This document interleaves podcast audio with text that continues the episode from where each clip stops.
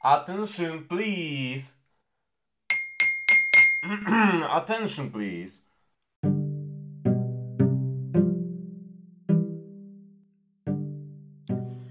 Agora que eu consegui chamar sua atenção, seja muito bem-vindo a mais um episódio do nosso DanicoCast, nosso diário de bordo aqui, tentando sobreviver às intempéries e tempestades da vida. Mas com é, a ajuda do Senhor, a gente consegue, a gente chega lá. Antes da gente falar do nosso tema de hoje, que você leu aí no nosso título, eu quero que você feche seus olhos, se você puder, pra gente orar junto, tá? E pedir para que a presença do Espírito Santo se faça é, real no nosso meio, aqui na nossa conversa, tá bom? Então, Pai, eu te agradeço, sabe? Eu te agradeço porque é lindo a forma como o Senhor nos trata e a forma como o Senhor nos ensina as coisas é, de acordo com a nossa fragilidade, os nossos limites. E é, o carinho que o Senhor tem conosco, né? Mesmo a gente sabendo muitas coisas, mesmo a gente tendo acesso a muitas informações, ainda assim a gente fica batendo cabeça em algumas coisas. E mesmo assim, o Senhor tem um amor por nós e nos dá a chance, né? É, em todas as manhãs de acordar, de levantar e de é, acertar. Obrigada, Senhor, porque o Senhor nos dá oportunidade. Isso é muito importante. Obrigada, Senhor, por nos dar tempo para desenvolver e crescer. Em nome de Jesus. Amém. Bom, é, o versículo que eu vou falar hoje, eu não sei se eu já falei com você sobre isso, se eu já usei esse versículo aqui, mas eu não tenho uma coisa diferente. Deus tem falado comigo, né, durante essas semanas aí, e assim, muita coisa tem acontecido, né? Muitas, muitas experiências novas, outras nem tão novas assim, que nem diz Provérbios, né? Que não há nada novo debaixo do sol. Um, mas é, eu gostaria que você prestasse atenção nesses versículos e a gente pensasse um pouquinho juntos, tá? É Mateus 7, 16, eu vou ler aqui na minha versão, que é a NVI, e olha só, fala assim: Vocês os reconhecerão por seus frutos. Tá falando no versículo anterior sobre os falsos profetas, tá? Que eles vêm vestidos de pele de ovelha, mas que por dentro eles são lobos devoradores. E aí ele continua: Pode alguém colher uvas de um espinheiro ou figos de ervas daninhas? Semelhantemente, toda árvore boa dá frutos bons, mas a árvore ruim dá frutos ruins. A árvore boa não pode dar frutos ruins, nem a árvore ruim pode dar frutos bons. Toda árvore que não produz bons frutos é cortada e lançada ao fogo. Assim, pelos seus frutos vocês os reconhecerão. Eu gostaria de ficar aqui nesse versículo é, 20, que é o último que eu li. Assim, pelos seus frutos vocês os reconhecerão. O que, que eu notei nessa, nessa passagem que, que a gente já conhece, quem não conhece ainda, não tinha ouvido, fala é que assim a gente considera né, o contexto todo falando, olha, você vai saber se é, tal pessoa ou tal serviço ou qualquer coisa é bom ou ruim de acordo com o resultado que aquilo produzir, certo? É, a gente não pode se deixar enganar pelas palavras e pelo que a gente vê. Eu até postei uma coisa no meu Instagram sobre isso, é, e eu gostaria que, se você não, não me segue lá, você seguisse, porque eu falo de algumas outras coisas lá também. Mas, assim, basicamente, é, a gente considera isso e a gente sabe que isso é real. Você só vai saber de fato quem é uma pessoa ou se alguma coisa é boa ou ruim com os resultados que aquilo produzir. E às vezes é, a gente não para para pensar que é, a árvore, para dar fruto, ela precisa de tempo de crescimento. E aí foi aí que eu fui pega de é, surpresa, né, entre aspas, mas a palavra de Deus ela é assim, ela se renova e a cada vez que a gente lê, é, o Espírito Santo abre o nosso entendimento para que a gente possa perceber o que ele quer nos dizer. E perceba, a árvore, para dar um fruto bom ou ruim, ela passou pela fase de ser semente, ela passou ali pelas suas fases antes de se desenvolver e virar é, uma árvore que dá frutos, o seu tronco, a folhagem, passou pelo processo de pegar todos os nutrientes da terra, se desenvolver para depois, enfim, conseguir produzir um fruto, e esse fruto pode ser bom ou ruim. Mas aí eu tava pensando o seguinte: caramba, se é, todas as coisas, pra gente saber se é bom ou ruim, é, precisam de um processo, por que será que a gente fica tentando sempre cortar essa fase e sempre adiantar essas coisas?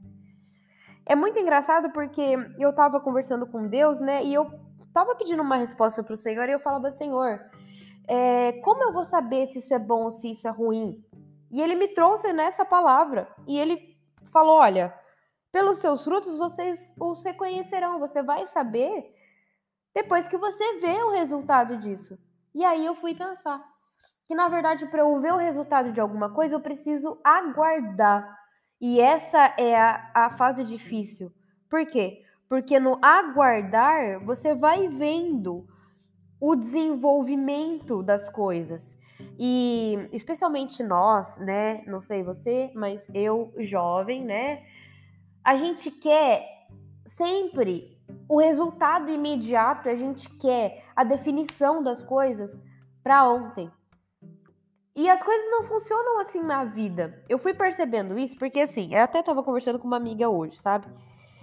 É, é, a gente quer traçar uma linha da nossa vida para o nosso futuro e, e, e, e encaixar tudo em, em, em, caixinhas e etc. E aí a gente começa a perceber que a vida não acontece exatamente da forma como a gente pensou.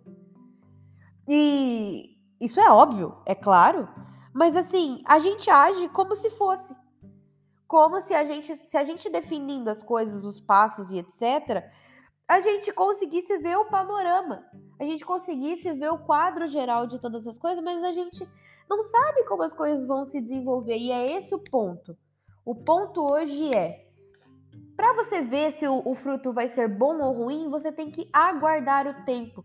Eclesiastes 3, a gente já falou sobre isso aqui sobre a questão do tempo para cada coisa, mas eu acho que assim, especialmente nos dias em que a, a, a, a, a facilidade, né? E todo mundo está falando sobre isso agora, que a facilidade é, que a gente consegue informação e o acesso às coisas e etc., faz com que a gente perca a resiliência de trabalhar é, dentro do tempo que o Senhor determinou para nossa vida.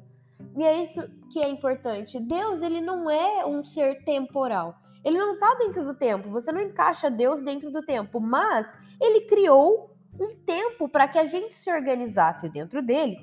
E quem é o único que consegue enxergar o tempo é, como uma coisa só? É só Deus. Você não consegue. Eu não consigo.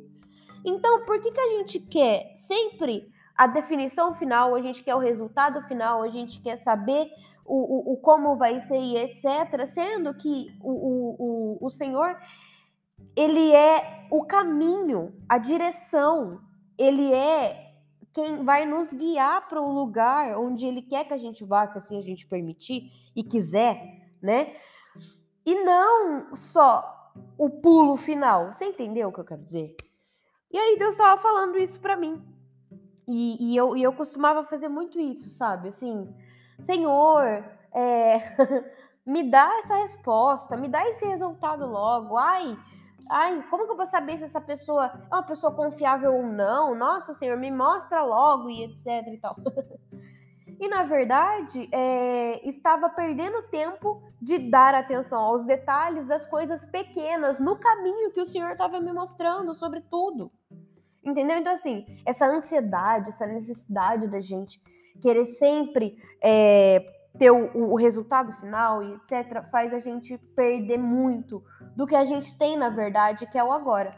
E a gente sempre fala sobre isso, Deus fala muito sobre isso comigo, que assim, para eu ter paz dentro do meu coração, para eu conseguir viver uma vida saudável, mentalmente saudável, sabe? Para eu conseguir resistir a esses dias malucos que a gente tem vivido, eu preciso ter paz no meu espírito. Isso só o Senhor traz. Só contato com Deus traz isso. Por quê? Porque todas as outras coisas estão vindo no sentido contrário. Todas as outras coisas vão querer que você, como a gente conversou, faça tudo errado, faça tudo fora de tempo, não acerte nas suas decisões e etc. E aí você fica lá destruído no final. Por quê? Porque você simplesmente não esperou o tempo da árvore se desenvolver para você saber se no final o fruto ele é bom ou se ele é ruim. Você entendeu? Então assim, é isso, sabe? Tava pensando sobre isso, demorei um tempão para fazer, né? Outro outro episódio aqui, mas assim, durante essas três semanas, né? Um mês, sei lá quanto tempo eu demorei, o Senhor tem falado justamente sobre isso comigo. E é, os dias têm passado e eu tenho vivido, ou melhor, eu estava vivendo dias na minha vida em que é, eu estava tão ansiosa para saber o resultado final, o amanhã, o depois, o futuro, que eu percebi que o tempo está passando. O tempo está passando e eu tô perdendo de ter relacionamento com pessoas, com o meu próprio Senhor, com Deus, e aproveitando o caminho do que eu deveria. Então, talvez essa, essa palavra, essa mensagem também sirva para você, para o seu coração, para você dar uma desacelerada e falar: puxa vida, eu tô querendo comer do fruto logo para saber do qual que é, se é bom, se é ruim, como que é etc esquece de ver a beleza do desenvolvimento, da semente até a árvore frutificando.